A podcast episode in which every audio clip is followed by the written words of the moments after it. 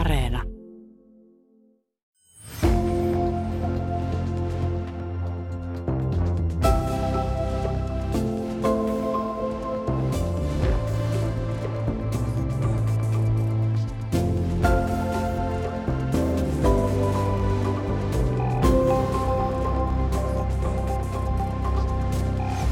Jos työnhakijan sukunimessä vilisee vieraita kirjaimia, siirtyykö hakemus heti mappiin Ö?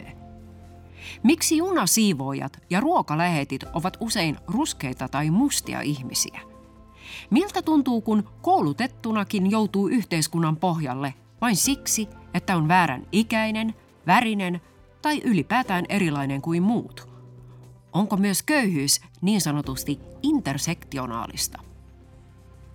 Minä olen toimittaja Asta Leppä ja tässä ohjelmasarjassa pohditaan, miksi Suomen kaltaisessa hyvinvointivaltiossa on köyhiä ja keitä he oikeastaan ovat. Tämänkertainen jakso käsittelee syrjinnän ja ennakkoluulojen vaikutusta köyhyyteen. Omista kokemuksistaan suomalaisen yhteiskunnan vähävaraisena ja syrjittynä kertoo Järvenpäässä asuva Chimezie. Maahanmuuttajien köyhyyden syitä valottaa puolestaan THL:n tutkimuspäällikkö, etenkin maahanmuuttajanaisten työllistymistä tutkinut Shadia Rask. Tämä on Asta Leppä ja Köyhä Suomi.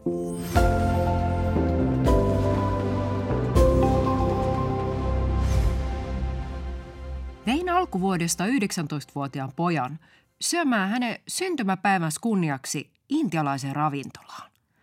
No se ruoka oli pirun hyvää ja tosi halpaa ja kiikutettiin pöytää ihan ennätysajassa. Jälkiruokakahvia siemaillessa oli kuitenkin vähän pakko kiinnittää huomiota ulko-oven ja keittiön väliseen kaksisuuntaiseen liikenneruuhkaan.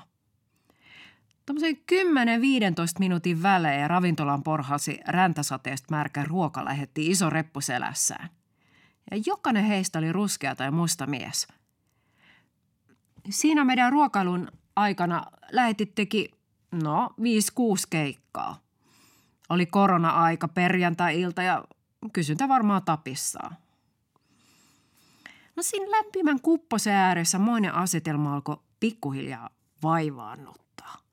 Me siis istuttiin etnisessä ravintolassa, jonka runsaan 10 euron hintaisia kanakormia ja tikkamasaloita vei lähiseudun asukkaille alustayritysten, siis yritysten, jos jokainen työntekijä on puhelinlaskunsa, bensansa, sairausvakuutuksensa ja eläkemaksunsa itse maksava yksinyrittäjä, noin 15 euron tuntiliksaa laskuttavat etniset työntekijät. Kun taas me, kuten kaikki muutkin siinä ravintolassa sapuskaa mussuttavat asiakkaat, me oltiin valkoisia ja ilmeisen kantasuomalaisia. Maahanmuuttajataustaisten yleisimpiä ammatteja on tilastojen mukaan erityyppiset siivoojat, ravintolatyöntekijät, autokuskit, lähihoitajat ja rakennustyöläiset. Muutamiin vuosiin sitten esimerkiksi laivasiivoojista peräti 90% oli maahanmuuttajia. Ja junasiivoijistakin iso osa on maahanmuuttajataustaisia. Just viimeksi Helsingin junasta poistuessa asemalla tuli vastaan semmoinen punatakkinen siivousporukka moppeineen ja roskapusseineen. Ja heistä yhtä lukuun ottamatta kaikki oli ei-valkoisia. Turkulaisessa kauppakeskuksessa arabitaustainen hemmo tyhjäsi jäteastioita ja viereisessä lähiössä ilmaisjakeluja jakoi ruskea miekkonen. Eikä siinä mitään. Ihan hienoa, että ihmiset paiskoo duunia, eikä noissa työtehtävissä ole tietenkään yhtään mitään hävettävää, päinvastoin. Ja monet alat olisi enemmän kuin liemessä ilman maahanmuuttajista koostuvaa työvoimaa. Mutta siitä huolimatta meikäläisille tulee tällaisissa kohtaamisissa monta kertaa – mitä se nyt oikein sanoisi? Jotenkin ikävän siirtomaaherranmainen olo. Ikään kuin mä olisin jotenkin palveltavana. En tosiaankaan haluaisi moisen asetelman vakiintuvan tai ainakaan entisestään syventyvää, sillä mä olin nähnyt sitä ihan tarpeeksi maailmalla liikkuessani. Kun mulla entisessä elämässäni oli vielä varaa hotelleihin, niiden siivoojat olivat liki järjestään ruskeita tai aasialaistaustaisia naisia. Ja heillä oli myös hämmästyttävä usein semmoinen sama, joko vähän alistunut tai kyllästynyt katse. Ja se katse sai mut jotenkin tosi noloksi. Joo, sanasta intersektionaalinen on tullut monille nokkosrokkoreaktio aiheuttava ilmaisu. Se yhdistetään virheellisesti vain niuhottamiseen ja lumihiutalemaiseen omien oikeuksien tarkkailuun, vaikka kyseessä on täysin varteenotettava termi. Siis intersektionaalisuudessahan on yksinkertaisesti kyse siitä loppukuormasta, jonka erilaiset taakat ihmisen kerryttää. Köyhää voi taloudellisen niukkuuden lisäksi kormittaa pitkäaikaissairaus, vammaisuus, mielenterveyden ongelmat, yksinhuoltajuus, sukupuoleen liittyvät rooliodotukset, seksuaalinen suuntautuminen, ikääntyminen ja etninen tausta. Ja moni muu asia. Ja ihminen voi kantaa samanaikaisesti useampaa taakkaa. Että on aika eri juttu olla toimintakykyinen pienituloinen kuin vammautunut pienituloinen. On eri juttu olla kantaväestön kuuluva köyhä kuin etniseen vähemmistöön kuuluva köyhä. On eri juttu olla nuori ja terve vähävarainen kuin ikääntynyt ja vaikkapa sydänvaivainen vähävarainen.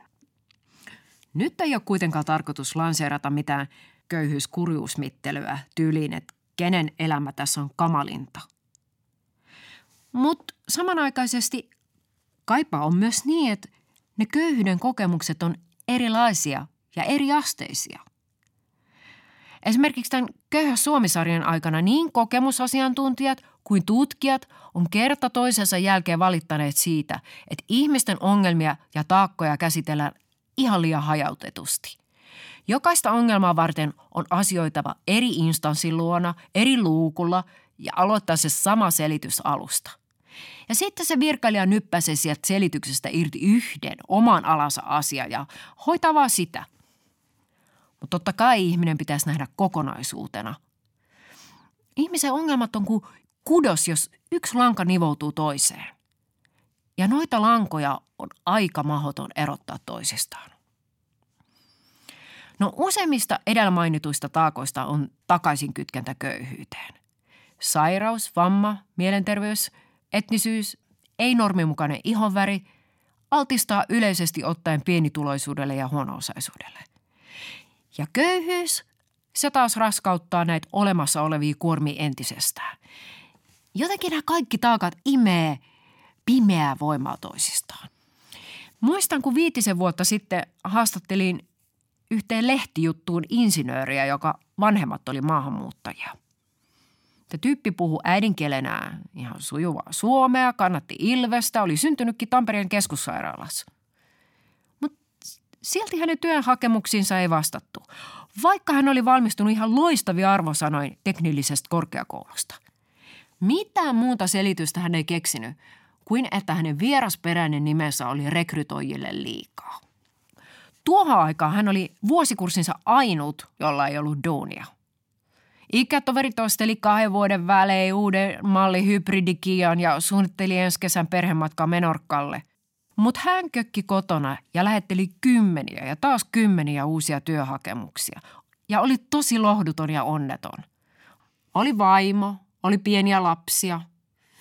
Insinööri tunsi keskiluokkaisen elämän lipuva ohi, kun ostoskanava uusia tuotteita hehkottava mainosvirta. No 2 vuotta tämän haastattelun jälkeen selvisi, että insinööri oli ollut ihan oikeassa epäilyksineen.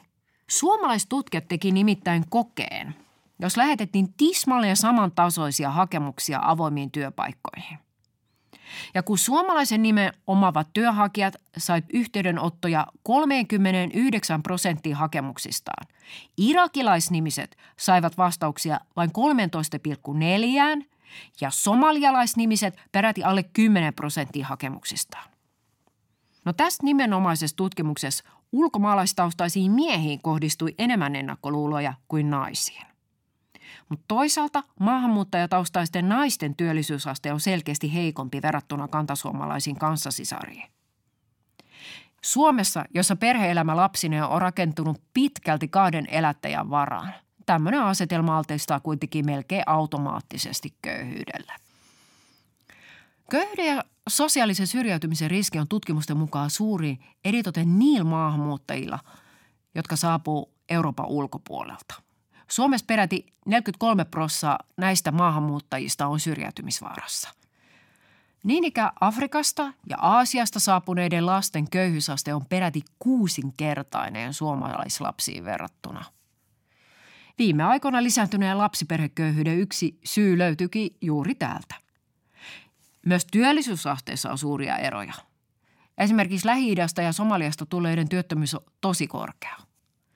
No, on kohtuullisen selvää, että vähävaraisimpien maahanmuuttajaperheiden tulot koostuu tällöin suurelta osin yhteiskunnan tuista. Ja tämä asiantila sapettaa osaa kansasta ihan valtavasti. Varsinkin kun vallalla on semmoinen tosi typerä käsitys, että mamut viettää makeaa elämää veronmaksajien rahoilla, ostelee Kelan rahoilla lomamatkoja kotiseudulle ja Bugaboon lastenrattaita. Ja näiden ennakkoluulojen annetaan valitettavasti myös näkyä ja kuulua. Mutta se vaan, että toista sylkykuppina ihmiset tuppaa ajautua aina vaan pahempaan pakkorakoon. Ne eristäytyy entistä tiukemmin omiin piireihinsä ja jopa katkeroituu. Miltähän sitä itsestä mahtaisi tuntua, jos mä menisin omalle duunipaikalle ja asiakkaat solvaisi vain siksi, että mä olen siellä? Tai jos mä reippailisin tuulipuvussa kevyen liikenteen väylällä ja joku random ohikulkija huutaisi, painu sinne, mistä tulitkin. Ai raisio, okei. Okay. Vuonna 2019 peräti 40% ulkomaalaistaustaisista olikin työ- ja elinkeinoministeriön tutkimuksen mukaan kokenut syrjintää viimeisen 12 kuukauden aikana. Usein puhutaan niin sanotusta vähemmistöstressistä. Ja sitä kokee oikeastaan kaikki ne, jotka ei mahdu nykyyhteiskunnan normeihin ja perisuomalaisen ideaalikansalaisen kaavan mukaan leikattu paperimalliin.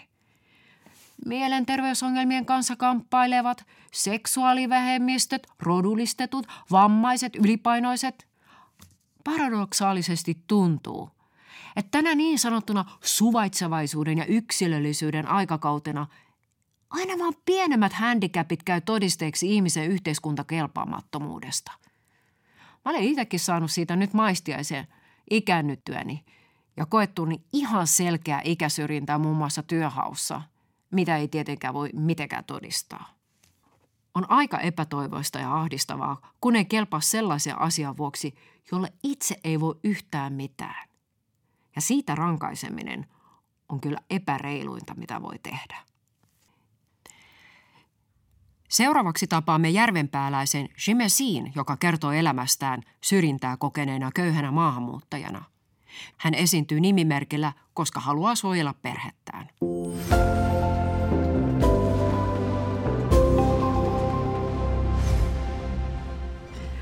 Nyt olemme Järvenpäässä ja tapaamassa seuraavaa haastateltavaa. Ja tässä alussa meillä on tämmöinen pieni lomake, josta me esittelemme sinut. Ja sinun nimesi on? Chimezie. Ja ikä? 39 tänä vuonna. Ja paikkakunta oli? Järvenpää. Ja ammatti tai asema? Konsultti. Ja arvioidut kuukausitulot tällä hetkellä? Noin 1 500 €, mutta että mä saisin jotain enemmän. Eli siis mun pitäisi tehdä melkein niin kuin 8 aamulla 22:een, että saisin niin sanottu normaali toimeentuloa. Ja mikä tavallaan on sun syytä vähävaraisuuteen? Ensinnäkin mä voisin syytää siitä, että mä oon maahanmuuttaja, ihoväri, niin sanottuna piilorasismi. Eli joo, haetaan työpaikkoja, tehdään työtä, mutta on aika tosi haasteellista nähdä välillä, että kun päästään johonkin työharjoittelupaikan ja huomataan itse, että kyllä se on semmoinen paikka, mitä voisi saada pysyvästi, mutta ja sielläkin on muita harjoittelijoita, suomalaiset kaverit, joilla ei ole niin hyvät taidot, mutta silti ne saa jatkaa siellä. Vaikka mä tiedän sen. Vaikea todistaa se.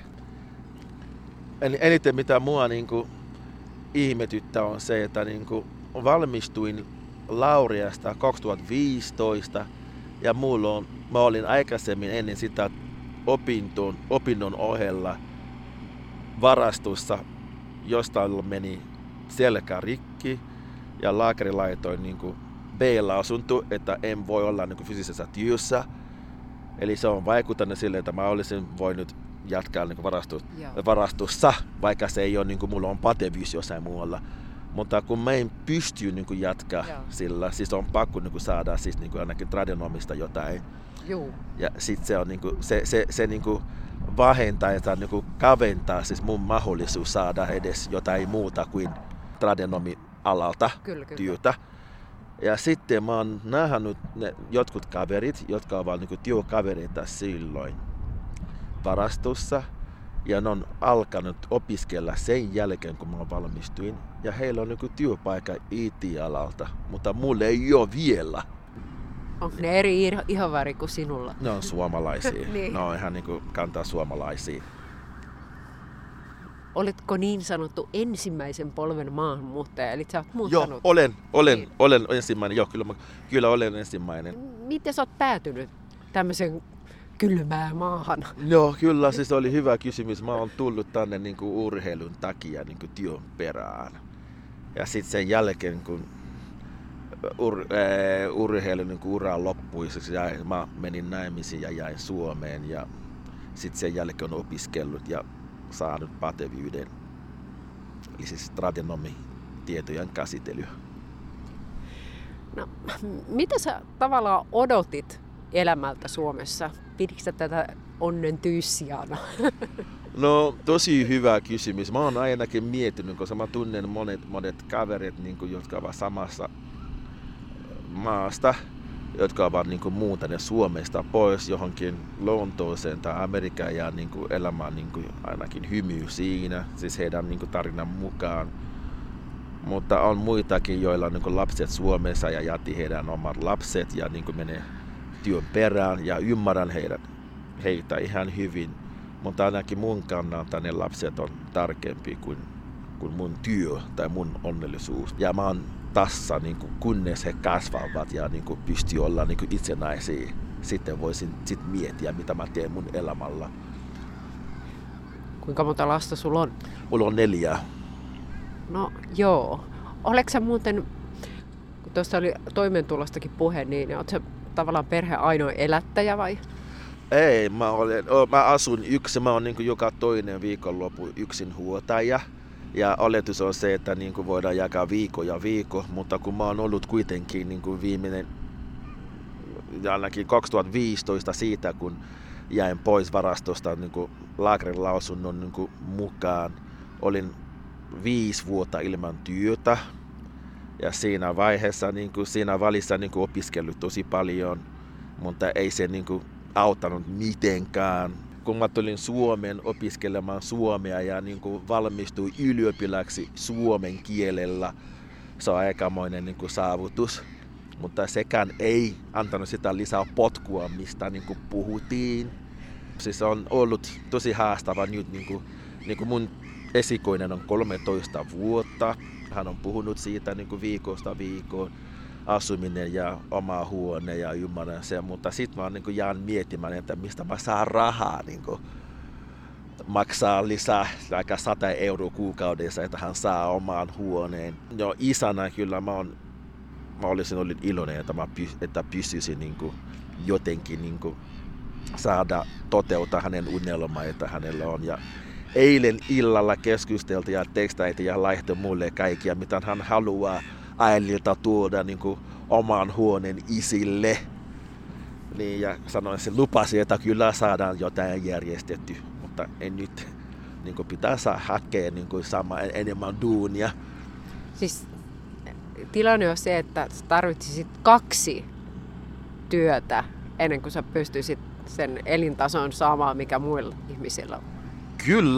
Kyllä tällä hetkellä, kun mä sanoin, että olen konsultti, on se, että mä oon välillä tulkki ja tulkihommista tulee vaikka 1 000 € vuodessa. Ei ole paljon tulkattavaa Suomessa. Englannin kieli, englanti, suomia on paljon muita suomalaisia, jotka osaavat sen tehdä, mutta mä tulkaan igbo suomia ja ei siitä tule paljon keikkoja. Ja sitten välillä olen myös urheilun ryhmän vetäjä. Siitä tulee, mutta se tarkoittaa sitä, että mä oon joka ilta poissa. Ja jos on lapset kotona, eli ne on yksin siellä kotona, eli mä kaipaisin joku normaali työpaikka 8-4, josta tulee edes normaali palkka 2500, joka on normaali tässä yhteiskunnassa, mutta ei sitä löydy. Ei sitä löydy. Mun pitäisi tehdä 3, 4, 5 eri työtä keikkaa, että mä saisin niin kuin toimeentulo ja sitten mä en ole kotona ollenkaan. Eli sen takia lapset pitää toistaiseksi vielä olla niin kuin parilliset viikonloput isillä. Mä ymmärrän sun tilanteen, koska tää on se sama tavallaan ongelma, jonka kanssa mä oon kamppaillut. Että jos sä teet duunia, niin se on lapsilta pois. Sitten taas, jos et tee duunia, niin sekin on tavallaan lapsilta pois. Se on lapsilta pois. Mä muistan joskus, kun ne niin kuin sanoi, että no niin, aurinko paistaa, osataan jäätelyä. Siis me pitäisi katsoa niin kuin tililtä, eli paljonko siinä on. Ja meillä on niin kuin semmoinen saanto, että tuommoiselta kioskilta ei saisi mennä hakemaan jäätelöä, pitää mennä kauppaan. Ja no joo, ei se haittaa, mutta että pitää aina katsoa niin kuin paljonko on tilillä ennen kuin osataan jotain tuommoista on niin kuin puhumattakaan, että halutaan matkustaa jonnekin edes niin kuin Tallinnaan. Ei edes tule puheeseen, että matkustanko jonnekin, koska ei ole, enkä ole käynyt kotimaassa niin kuin 6 vuotta sen takia, että ei ole vielä rahaa kustantaa sitä. No, jos nyt ajatellaan sitten sitä yleistä kotoutumispuhetta, mitä olet varmaan kuullut elämässä aikana. Sä oot siis tosi sanoen opetellut suomen kielen, sulla on ylioppilastutkinto ja tradenomitutkinto. Ja opiskelen tällä hetkellä Jyväskylässä niin kuin maisteritutkintoa. Mistä tiedekunnasta? Sports Business Management. Okei. Niin on se nyt merkillistä, että eikö sun pitäisi kuulua tavallaan suomalaiseen keskiluokkaan? No sitä mä oon niinku valilla niinku miettinyt, kun mä kaivaan kaikki paperit esille ja mä laitoin muutamalle kaverille, että mietipä tällaisilla niinku papereilla, mulla ei ole edes vielä työpaikkaa. Niin se kertoo aika paljon niinku, mitä mä oon valmis tekemään, mutta mitä se tuo takaisin minulle?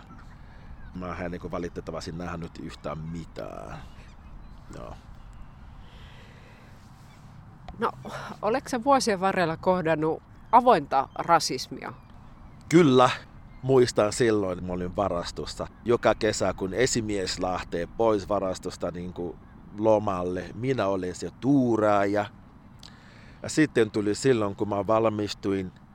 Ja esimies on silleen, että okei, hän saa toisen paikan ja minä voisin jatkaa siinä esimiehenä. Mutta miten lopulta tapahtuu on se, että joku suomalainen niin kuin tuotin mulle suoraan, että hän on nyt uusi esimies ja sinä koulutat. Sitten mä olen niin kuin, okei, mä en kelpaa vaan, kun mä osaan jo. Aina kun esimies on pois kesäisin, mulla on yli 30 niin kuin työntekijä alaisena. Mistä tämä kaveri on silloin, kun mä oon ollut ihan niinku tuuraajana? Ei tullut vastaus. Niin, mä oon silleen, että well done, kiitoksia. Tämä pienituloisuus arjessa, se tavallaan nyt kietoutuu kuitenkin tähän sun maahanmuuttaja-asemaasi. Ja sitten, että se vaikuttaa eniten ehkä sun suhteisiin sun lapsiin. Mutta miten se muutoin näkyy sun elämässä? Pitääkö sun niin kun koko ajan olla katsekontakti tiliin niin sanotusti? No valilla joo, valilla ei. Eli siis valilla joo tarkoittaa sitä, että silloin kun mä saan niin kun aika paljon niin kun keikoja, mutta sitten on niitä niin kun kuukausia, niin kun jolloin ei ole ja sit niitä on aika paljon. Eli siis, mitä mä oon nyt oppinut tehdä on se, että yritetään niin kun saastella tosi paljon, että sitten niin kun se alkaa olla tiukka, sitten niin voisin niin vähän niin sitten on helppo niin päästä eteenpäin, että ei tarvitse aina laskea joka sentti. Oletko joutunut käyttämään esimerkiksi Kelaa, toimeentulotukea tai jotain asumistukea? Tai? Kyllä olin niin joskus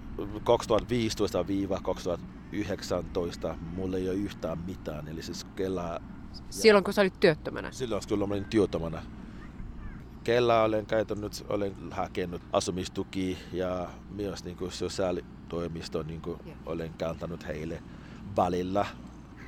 Mutta sen jälkeen kun mä sain tämän niin kuin koulun käynyt avustajan hommaa ja sitten olen yrittänyt niin kuin ottaa kaikkia, mitä löytyy. Eli siis on ollut valilla sillä, että kun koulun avustaja homma nyt koronan aika ja pystyn valilla niin tehdä Teamsin kautta sitä työtä. Ja sitten tulee tulkihomma ja sanotaan, että se on niin puhelintulkaus. Ja sitten ne on niin kuin ihan niin kuin melkein palkain.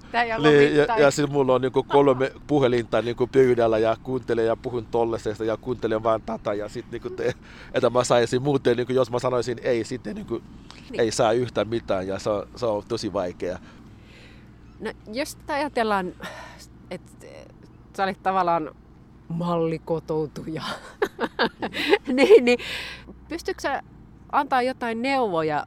Millaisissa asioissa semmoisessa suomalaisessa auttamisjärjestelmässä olisi sun mielestä kehittämisen varaa? Mä luulisin enemmän siitä, että annettaisiin maahanmuuttajille enemmän mahdollisuutta. Mä oon nähnyt aika paljon ihmisiä, kavereita, tuttuja, jotka ovat hyviä, siis hyvin päteviä omissa tekemisessä. Ja sen sijaan, että ne vie heidän osaamista johonkin muualle ja tuota hyviä palveluita niin kuin muihin maihin, vaikka ne on tasa Suomessa koulutettu ja ne olisi tuonut aika paljon asioita Suomen yhteiskuntaan. Eli se on aika, minun mielestä aika iso menetys Suomelle ja Suomen yhteiskuntaan. Niin. No millaisena, tai mitä sä odotat tulevaisuudelta, tai millaisena sä näet sen? Että näet sä sen enemmän positiivisena, näet sä siellä mahdollisuuksia, sä nyt kuitenkin opiskelet business managementia? Joo, kyllä mä oon aina kuitenkin sen verran positiivinen, vaikka mä oon ollut muutama 2-3 vuotta masentuneena. Siis oikein masentunut? Olen, mulla oli ihan annettu masennuslääke, ihan vuodeksi määrätty masennuslääke. Joo, mutta siis mä oon ihan enemmän tekijä. Mä en luovuta. Tiedän, että tulevaisuudessa on jotain hyvää tulossa. Toisaalta mitä antaa voima on se, että mä näin lapset ja tiedän, että mun uhraus heidän eteen ei mene turhaan, koska ne on, vaikka olen yksinhuoltaja joka toinen viikonloppu ja äitikin on yksinhuoltaja siinä. Eli he ovat tasapainossa ja pystyy puhua ja keskustelemaan normaalisti ja koulussa menestyy hyvin ja osaisi eli siis toimia yhteiskunnassa ihan vastuullisesti. Se on mulle jo elämässä aika voitto. Silleen. Tää loppuun vielä, että mikä se olisi sun unelma? No, tällä hetkellä, jos mä vain saisin mun unelmatyöpaikka. Jostain ei ole nyt valia, mikä se voisi olla niin kauan, kun se on joku toimistotyö 8-4, mitä voi tehdä, ettei tarvitse mennä mihinkään fyysiseen työhön, joka ei selkä ei keistää. Mulla on aika olla lasten kanssa. Se on tärkein asia tällä hetkellä, että mä voisin olla heidän kanssa. Mun Kuopus on 9 vuotta ja harmittaa valilla, kun mä oon urheilupaikalla vetämässä treeniä. Hän soittaa mulle, että isi, tuu mun kanssa, kavereiden kanssa pelaamaan ja mä oon töissä. Joku kertaa se alkoi itkeä, että ei täällä ikinä siellä, kun mä haluan, että sä tulet pelaa. Ja sit sydän sarkaisi silloin, että okei, no sun pitää nyt ymmärtää, että mä oon töissä. Niin se oli vähän paha paikka jotenkin mulle, että okei, nyt jotain pitää tapahtua muuten, ei se ikinä kysy enää. Ja sit kun se on jo iso, ei voi enää noita vuosia ottaa takaisin.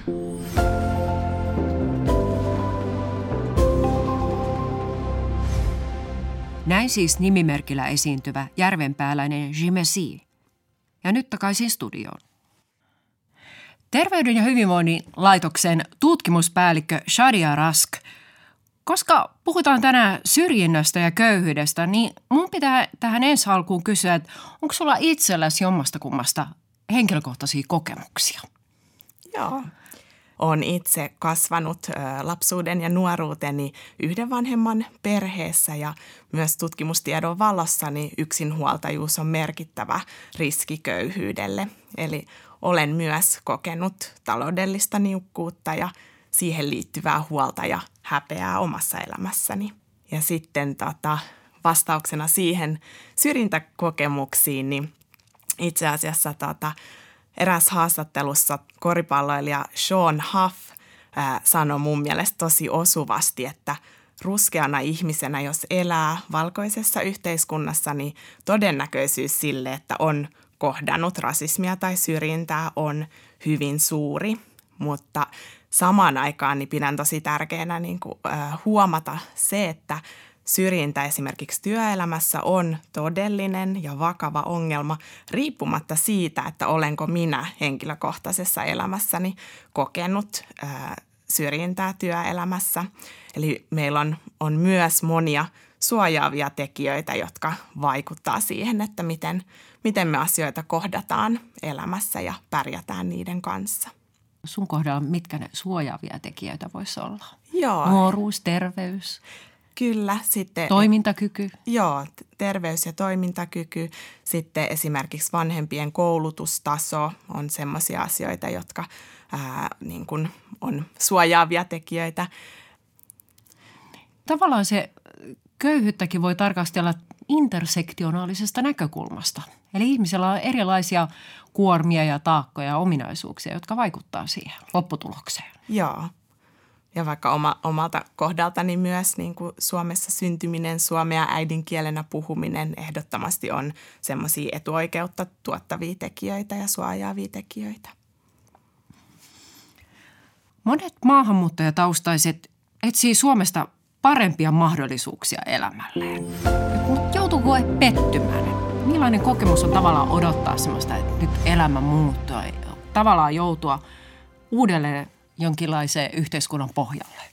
Joo, tämä on tosi hyvä ja tärkeä kysymys ja itse asiassa monissa maahanmuuttotutkimuksissa puhutaan just siitä ristiriidasta niiden odotusten ja sitten sen todellisuuden välillä ja se on merkittävä mielenterveyttä kuormittava tekijä, tämä ristiriita. Ja jos ajatellaan esimerkiksi THL teki vuonna 2018 tutkimuksen turvapaikanhakijoiden terveydestä ja hyvinvoinnista, eli tutkittiin siinä vuonna Suomeen saapuneiden turvapaikanhakijoiden tilannetta, niin heistä kolmannes kertoi, että aiemmassa kotimaassaan oli työskennellyt johtajana, erityisasiantuntijana tai asiantuntijana.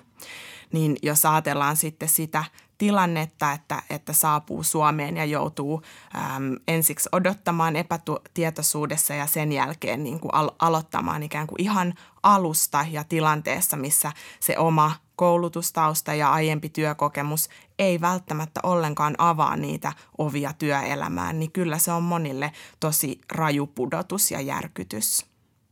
Kuinka köyhiä maahanmuuttajat Suomessa ylipäätään ovat? Joo. Mä ajattelen, että tätä kysymystä on ehkä mielekästä tarkastella kahdestakin näkökulmasta, että ensimmäisenä se pilkko on vähän auki, että keistä me puhutaan, kun puhutaan maahanmuuttajista ja tietyllä tavalla huomata se, että ei olekaan mielekästä ajatella, että se olisi joku yksi yhtenäinen ryhmä, että tällaisia ovat Suomen maahanmuuttajat, vaan nimenomaan tunnistaa se, että on kyse hyvin erilaisista ihmisistä, erilaisista väestöryhmistä ja THL:n väestötutkimuksissa me tarkastellaankin ulkomaalaistaustaista väestöä paitsi tietyllä tavalla taustamaa ryhmittäin tarkasteltuna, miltä alueelta ihmiset on muuttanut, niin myös sukupuolen, ikäryhmien mukaan tarkasteltuna ja sitten muiden tämmöisten merkittävien taustatekijöiden valossa koulutustausta. Niin jos ensiksi ajatellaan sitä, että tosiaan on kyse hyvin heterogeenisesta, isosta väestöryhmästä ja sitten voidaan purkaa auki myös sitä, että mitä me tarkoitetaan köyhyydellä. Niin monissa kysely- ja haastattelututkimuksissa niin köyhyyttä on esimerkiksi lähestytty tämmöisinä koettuna toimeentulovaikeuksina. Niin siitä näkökulmasta niin vuonna 2020 julkaistun Finmonic-tutkimuksen perusteella havaittiin, että ulkomaalaistaustaisessa väestössä, niin joka kolmas kertoi, että on joutunut kuluneen vuoden aikana pelkäämään ruoan loppumista tai tinkimään lääkkeiden ostosta tai lääkärissä käynnistä. Ja Suomen koko väestössä se vastaava osuus oli joka neljäs.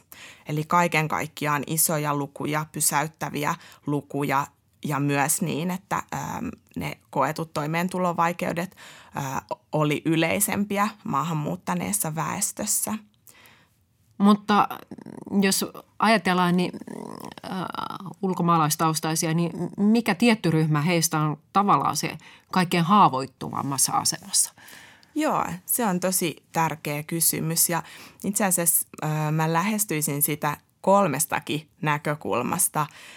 Toisaalta niin kuin maahanmuuton syy on merkittävä tekijä, eli me tiedetään, että jos ajatellaan niin kuin köyhyyttä, toimeentuloa, työllisyyttä, niin toki ihminen, joka on muuttanut työn perässä, niin hänellä on parempi asema ja tilanne ja sitten taas toisaalta niin kuin haastavampi tilanne on heillä, jotka ovat muuttaneet niin kuin, humanitaarisista syistä, eli pakolaisia ja turvapaikan hakijatausta. Mutta sitten me tiedetään myös, että esimerkiksi ikä voi asettaa niin kuin haavoittuvampaan asemaan, eli lapset ja lapsiperheköyhyys on merkittävä asia. Ja sitten myös tiedetään, että kun on tarkasteltu näitä koettuja toimeentulovaikeuksia, niin itse asiassa vanhimmassa ikäryhmässä niin ne on ollut yleisempiä, eli niin kuin eläkeikää lähestyvät ulkomaalaistaustaiset niin on enemmän raportoinut niitä koettuja toimeentulovaikeuksia. Ja sitten kolmantena näkökulmana niin kuin haavoittuvaisuudesta, niin on tärkeää huomata niin kuin vähemmistöt vähemmistöjen sisällä. Elikkä niin kuin jos ajatellaan niin kuin toimintakykyyn tai vammaisuuteen liittyviä asioita, sukupuoli, seksuaalinen moninaisuus, niin tietyllä tavalla se, että jos samanaikaisesti ihminen kuuluu useampaan vähemmistöön, niin silloin hänellä on niin kuin suurempi riski myös kokea syrjintää ja moniperusteista syrjintää niin kuin useiden tekijöiden perusteella. Eli me päädyttiin tavallaan taas siihen köyhyyden intersektionaalisuuteen. Kyllä. No syventääkö sitten tämmöinen arjessa tapahtuva syrjintä ja rasismi köyhyyttä? Ja jos niin, millä tavoin? Kyllä syrjintä ja rasismi niin kuin kytkeytyy, linkittyy köyhyyteen. Ja voidaan ajatella, että syrjintä voi niin kuin sekä johtaa köyhyyteen, mutta myös ylläpitää sitä. Ja hyviä niin kuin konkreettisia esimerkkejä on esimerkiksi tutkimusnäyttö, joka osoittaa, että miten nimi vaikuttaa siihen, kuinka usein tulee kutsutuksi työhaastatteluun. Eli siinä tapahtuu sekä syrjintää nimen perusteella ja myös sen seurauksena sitten ihmisen mahdollisuudet päästä töihin tai saada koulutustaan vastaavaa työtä ja sitä kautta niin kuin parempaa toimeentuloa ja taloudellista tilannetta niin hankaloituu. Ja tämmöistä vastaavaa esimerkiksi nimen perusteella tapahtuvaa syrjintää niin on havaittu myös asuntomarkkinoilla. Ja myös asuminen niin kuin on keskeinen tekijä, mikä liittyy myös köyhyyteen ja taloudelliseen tilanteeseen. Tutkimuspäällikkö Shadia Rask Terveyden ja hyvinvoinnin laitokselta. Millaisia vaaroja sä näet siinä, että yhteiskuntaa muodostuu tämmöisiä jonkinlaisia etnisiä jakolinjoja? Sitä on nähtävissä Rapakon takana, muutamissa arabimaissa, jossa niin kuin maahanmuuttajat tai vierastyöläiset tekevät tämmöiset fyysiset ja ikävät työt. Ja onko sitä nähtävissä Suomessa? Joo, pidän hyvin niin kuin vakavana asiana tämmöiset niin kuin rinnakkaistodellisuudet ja näköalattomuus yhteiskunnassa niin on sekä yksilötasolla että yhteiskunnallisesti tosi haitallisia ja kyllä meillä Suomessakin on tutkittu ja seurataan esimerkiksi asumisalueiden niin kuin segregaatiota eli eriytymistä, sitä miten hyvin sekoittuneita niin kuin eri alueet ovat, mutta kehityskulku Suomessa ei ole sillä tavalla mitenkään niin kuin täysin synkkä niin kuin se mihin, että tai verrattavissa näihin. Niin. Mä luin jostain tilastosta tai jostain lehtijutusta maahanmuuttajien tyypillisimpiä ammatteja, niin ne on siivoojat olivat yksi ammattiryhmä, autokuskit, rakennustyöläiset. Ne ovat hyvin tämmöisiä niin kuin matalapalkka-aloja kuitenkin. Joo. Ja on just tutkimusnäyttöä siitä, että se koulutusta vastaavan työn saaminen on erityisen haastavaa. Eli vaikka olisi korkeakoulututkinto ja vaikka olisi Suomessa suoritettu korkeakoulututkinto, niin se ylikoulutusaste, eli kokemus siitä, että tekee ei niin vaativaa työtä kuin mihin se oma koulutus niin kuin riittäisi, niin se on huomattavasti yleisempää ulkomaalaistaustaisessa väestössä ja myös havaitaan eroja naisten ja miesten välillä. Eli naisilla on vielä niin kuin ulkomaalaistaustaisia miehiäkin enemmän vaikeuksia päästä siihen koulutusta vastaavaan työhön. Mistä tämä johtuu? Toisaalta niin kuin ajatellaan, että Suomessa on sekä koulutusalojen että niin kuin työelämän niin kuin vahvasti tämmöinen eriytyminen sukupuolittain, eli niin kuin segregaatio on naisvaltaisia aloja ja niissä esimerkiksi tyypillisesti voi olla varsin korkeat kielitaitovaatimukset, jos ajatellaan vaikka hoitoalaa tai opetusalaa, niin se voi olla yksi tekijä, mikä selittää sitten sitä, että Suomeen muuttaneiden naisten on niin kuin erityisen vaikeaa sitten päästä siihen koulutusta vastaavaan työhön. Mutta sitten myös voidaan ajatella, että maahanmuuttaneet naiset tietyllä tavalla niin kuin heihin saman aikaan voi kohdistua niin kuin seksismiä ja rasismia, eli taas palataan siihen intersektionaalisuuteen, että tietyllä tavalla niin kuin joutuu altavastaajan asemaan sekä sukupuolensa takia, mutta myös taustansa. Tutkimuspäällikkö Shadia Rask, työ lienee kuitenkin se tärkein avain, esimerkiksi köyhyyden vähentämiseen. Millainen se ylipäätään on tämä työtilanne tällä hetkellä maahanmuuttajataustaisilla ihmisillä? Joo, se on just näin, että työ on erittäin merkittävä tekijä niin kuin siinä, että miten kun kokee osallisuutta yhteiskunnassa, miten pystyy elättämään itsensä ja perheensä. Kotoutumisen kokonaiskatsauksessa niin havaittiin, että ulkomailla syntyneiden miesten työllisyysaste on aika lähellä Suomessa syntyneiden miesten työllisyysastetta, eli siinä noin 70% ja vähän päälle paikkeilla, mutta sen sijaan ulkomailla syntyneiden naisten työllisyysaste on huomattavasti alempi Suomessa syntyneisiin naisiin verrattuna, eli ulkomailla syntyneistä naisista vain noin joka toinen on työssä, kun suomalaisista naisista yli 70%. Noin 10% arvioi, että se sen hetkinen perhetilanne on työllistymistä estävä tekijä. Samaan aikaan on hyvä mainita se, että kuitenkin alle 2% naisista sanoi, että työllistymisesteenä olisi niin kuin perheenjäsenen kielteinen suhtautuminen työntekoon. Eli tämmöinen kielteinen stereotypia, mikä on aika yleinenkin, no niin. Ei sillä tavalla pidä paikkansa. Joo. Onko sun mielestä maahanmuuttajataustaisten naisten työllistyminen jotenkin erityisen tärkeää? Kyllä mä pidän sitä erittäin tärkeänä asiana, koska tiedetään, että niin kuin lapsiperheköyhyys on semmoinen merkittävä vanhemmuutta kuormittava tekijä ja myös niin kuin lapsen hyvinvoinnin kannalta, niin siinä mielessä niin kuin on erittäin tärkeä asia.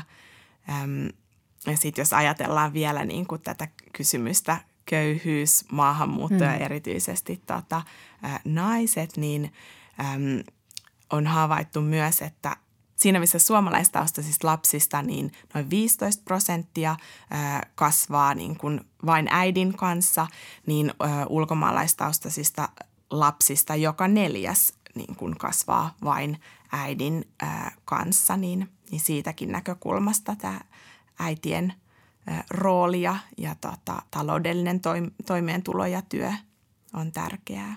Ja musta on tosi tärkeää niin kuin tietyllä tavalla myös nostaa yhteiskunnalliseen keskusteluun mukaan se, että kun puhutaan niin kuin lainausmerkeissä maahanmuuttajanaisista, niin usein se mielikuva, mikä tulee, on että jotenkin että puhuttaisiin matalasti koulutetuista naisista, joilla on niin kuin suuri lapsiluku ja jotenkin ei haluaisi mennä töihin tai osallistua työelämään, niin itse asiassa tutkimustiedon valossa me havaitaan, että Suomeen muuttaneista työikäisistä naisista niin itse asiassa 43% on korkeasti koulutettuja ja myös niin kuin itse koettu työkyky ja halu työelämään on korkealla tasolla. Millaisia asenteita työnantajilla on ylipäätään maahanmuuttajataustaisia ihmisiä kohtaan? Onko näitä asenteita joskus tutkittu? Joo. Uudenmaan ELY-keskus selvitti niin kuin työnantajien ja erityisesti rekrytoinnin ammattilaisten asenteita ja mielipiteitä tässä ihan hiljattain. Ja havaittiin, että niin kuin kielitaitoon liittyvät kysymykset nousi esiin, eli jopa puolet rekrytoivista ammattilaisista eri aloilla arvioi, että suomen kielen taidon pitäisi olla niin kuin lähes äidinkielen veroista työssä pärjätäkseen, ja vain 4% rekrytoivista ammattilaisista olisi ollut valmis palkkaamaan työntekijän, jonka kielitaito on matalampi kuin äidinkielen veroinen suomi. Toisaalta on tehtäviä, on virkoja, joihin liittyy niin kuin kelpoisuusvaatimukset, missä on perusteltua edellyttää niin kuin tiettyä kielitaitoa tai esimerkiksi ruotsin kielen taitoa, mutta sitten on monia tehtäviä, missä ei ole tämmöisiä virallisia kelpoisuusvaatimuksia, vaan enemmän juuri näin, että on niin kuin totuttu vaatimaan jotain tiettyä tasoa tai on totuttu toimimaan jollain tietyllä tavalla, eikä sitten missään kohtaa on pysähdytty sillä tavalla kriittisesti arvioimaan, että itse asiassa onko tässä tehtävässä välttämätöntä vaikkapa erinomainen kirjallinen suomen kielen taito ja itse asiassa niin kuin voisiko se, että madaltamalla kielitaitovaatimuksia pystyisimme moninaistamaan henkilöstöämme, niin pystyisimmekö sen avulla esimerkiksi palvelemaan paremmin laajempaa asiakaskuntaa tai tavoittamaan uusia asiakasryhmiä, koska kansainvälisesti on erittäin selvää tutkimusnäyttöä siitä, että niin kuin henkilöstö ja tiimien moninaisuus niin parantaa innovatiivisuutta ja taloudellista kannattavuutta. No ihan varmasti, kyllä. Tutkimuspäällikkö Shadia Rask Terveyden ja hyvinvoinnin laitokselta. Millaista apua sun mielestä köyhä maahanmuuttajataustainen ennen muuta tarvitsee? Joo, no mun mielestä on tärkeää ensisijaisesti ajatella niitä hyviä keinoja, millä niin kuin köyhyyteen vaikutetaan ihan ylipäänsä, eli työllistymisen tuki, työnteon kannattavuus ja tulonsiirtojen riittävyys ja sillä tavalla niin kuin ikään kuin lähestyä asiaa yleisesti ottaen niin kuin kaikkien auttamisen näkökulmasta. Mutta sitten jos ajatellaan niin kuin spesifisti maahanmuuttoa, niin toki se ihan alkuvaihe on tosi tärkeä se, niin kuin, että heti siinä alussa saa riittävästi tukea ja apua työllistymiseen ja kotoutumiskoulutukseen ja siinä paitsi, että viranomaisilla on tärkeä rooli, niin myös niin kuin meillä ympäröivällä yhteiskunnalla, kolmannella sektorilla, mutta ihan niin kuin naapureilla on tosi tärkeä rooli. Eli me tiedetään, että kun tarkastellaan vaikka näitä työllistymisen esteitä, niin toisiksi merkittävin ja yleisin koettu työllistymisen este ulkomaalaistaustaisilla niin on vähäiset suhteet kantaväestöön. Eli siinä on kyllä niin kuin peiliin katsomisen paikka ja pysähtymisen paikka ihan meillä kaikilla. Monen kokemus ja tutkimuksissa on havaittu, että se suomalaisuus nimenomaan on semmoista niin kuin tietyllä tavalla suljettua ja niin kuin on vaikea tulla hyväksytyksi suomalaisena tai suomalaisessa yhteiskunnassa. Ja mä ajattelen, että kunnilla itse asiassa on tässä aika tärkeä rooli ja merkitys, eli siinä missä tietyllä tavalla niin kuin se suomalaiseksi hyväksyttynä tuleminen niin voi olla haastavaa, niin kokemus siitä, että niin kuin paikallisesta identiteetistä, vaikkapa espoolaisuudesta tai raisiolaisuudesta, niin se on jotain semmoista, mikä voi olla nopeammin saavutettavissa ja tietyllä tavalla olla semmoinen niin kuin yhdistävä tekijä. Ja musta on tosi tärkeää puhua myös niin kuin tämmöisen ulkopuolisuuden kokemuksen ylisukupolvisuudesta. Ja mä ajattelen, että se on itse asiassa tosi tärkeää ja myös niin kuin vakava asia, että tietyllä tavalla niillä lapsilla ja nuorilla, jotka itse on syntynyt Suomessa ja tämä on se yhteiskunta, jonka he tuntee ja kokee omakseen, mutta jos he toistuvasti kokee ja arjessaan, että heitä ei hyväksytä samalla tavalla kuin muita ihonvärin tai nimen tai niin kuin tällaisten asioiden vuoksi, eli rasististen ja syrjivien niin kuin tilanteiden ja asenteiden vuoksi, niin silloin tietyllä tavalla se vanhempien kokemus ulkopuolisuudesta niin siirtyy ylisukupolvisesti myös täällä syntyneille lapsille ja nuorille. Jos nyt ajatellaan lopuksi koko tätä ongelmanvyyhtiä, mistä ollaan nyt keskusteltu, niin millaisia uhkakuvia näet tulevaisuudessa ja toisaalta minkälaisia positiivisia signaaleja? Yhteiskunnan polarisaatio, eli tietyllä tavalla se, miten me onnistutaan niin kuin rakentamaan semmoinen yhteiskunta, jossa jokainen kokisi osallisuutta ja kokisi olevansa hyväksytty ja tärkeä osa.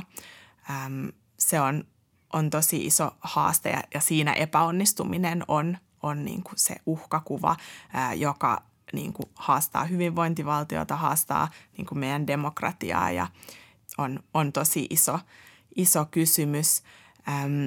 Ja sitten taas niin kuin positiivisesta näkökulmasta, niin mä ajattelen, että meillä tällä hetkellä on monia politiikkatoimia, joilla pyritään nimenomaan vaikuttamaan työelämän yhdenvertaisuuteen niin kuin laajemmin yhteiskunnassa.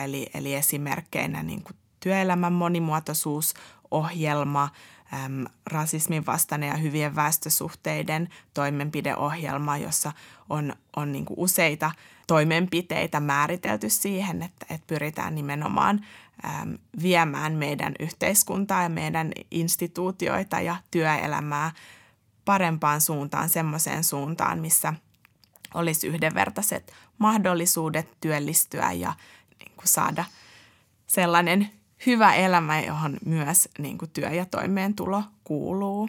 Minulle luo toivoa ja positiivisuutta myös niin kuin se, että meillä on entistä enemmän roolimalleja ja esimerkkejä eri taustaisia, tosi valovoimaisia, rohkeita nuoria, jotka paitsi että niin kuin raivaa tietä, niin myös tietyllä tavalla niin kuin, näyttää esimerkkiä siitä, että suomalainen yhteiskunta on moninainen ja täältä voi jokainen löytää sen oman paikkansa ja polkunsa.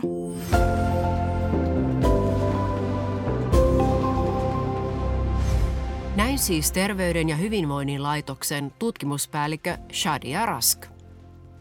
Professori Janne Saarikivi muistuttaa kirjassaan Suomen kieli ja mieli, että miten suomalaisen nationalismin suurmiehet 1800-luvulla kuului oikeastaan samaan pienen ruotsinkieliseen saksalaisen tieteellisen koulutuksen saaneeseen kahviporukkaan.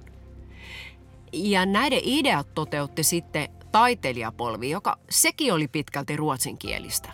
Nämä taiteilijat keksisivät muun muassa sen, että Väinämöisellä on päässään semmoinen jännä pyöreä hattu, että graniitti on suomalainen rakennusmateriaali ja että meikäläiseen kansallismaisemaan kuuluu käkkyrämäntyjä.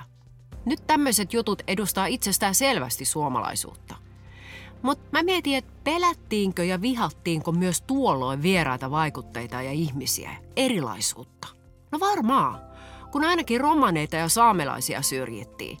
Romanit oli aina vaan irtolaisia, eikä saamelaisia tunnustettu alkuperäiskansaksi. Historian tutkija Miikka Tervonen on kuvannut, miten Suomi halusi jo tuolloin samastua nimenomaan länteen ja valkoisuuteen. Ja lopulta tehtiin ihan lailla selväksi, että edellä mainitut ryhmät ei olleet niitä oikeita suomalaisia, meitä. Tutkija Emma Nortio analysoi pari vuotta sitten Suomi24 paastaan nettikeskusteluita, joiden aiheena oli maahanmuuttajien kotoutuminen. Monet näistä keskustelijoista väitti aika tutun kuulosesti, että tiettyjen Suomeen saapuneiden ihmisten kotoutuminen oli vain mahdottomuus. Itse asiassa jopa päinvastoin. Tulijat kuulemma oletti, että suomalaiset päinvastoin sopeutuisi heihin. Ja esimerkkinä tästä mainittiin muun muassa mölyäminen joukkoliikennevälineissä. Miten muurit ennen vanhaa murrettiin vieraiden ja kotiväen väliltä? Oletettiinko, kuten nyt osa jengistä olettaa, että tulijat sulautuisi noin vain uuteen maahan ja unohtaisi täysin oman kulttuuritaustansa? Ja vasta sulautumalla kokonaanko maahanmuuttajille suotaisiin samat oikeudet, sama tulotaso ja työpaikat kuin kantaväestölle? Mutta tällainen tilanne on aika lailla mahdotonta. Sehän tarkoittaisi sitä, että leikkaisi identiteetistä ihan valtavan palan pois. Ja silloin tuloksena olikin väistämättä jollakin tapaa vaillinainen ja vahingoittunut ihminen. Minä olen Asta Leppä ja tämä oli Köyhä Suomi-sarjan 9. osa. Ensi kerralla kysyn, eikö työ olekaan takuuvarma tie ulos pienituloisuudesta? Onko Suomessakin jo niin sanottuja työssä käyviä köyhiä?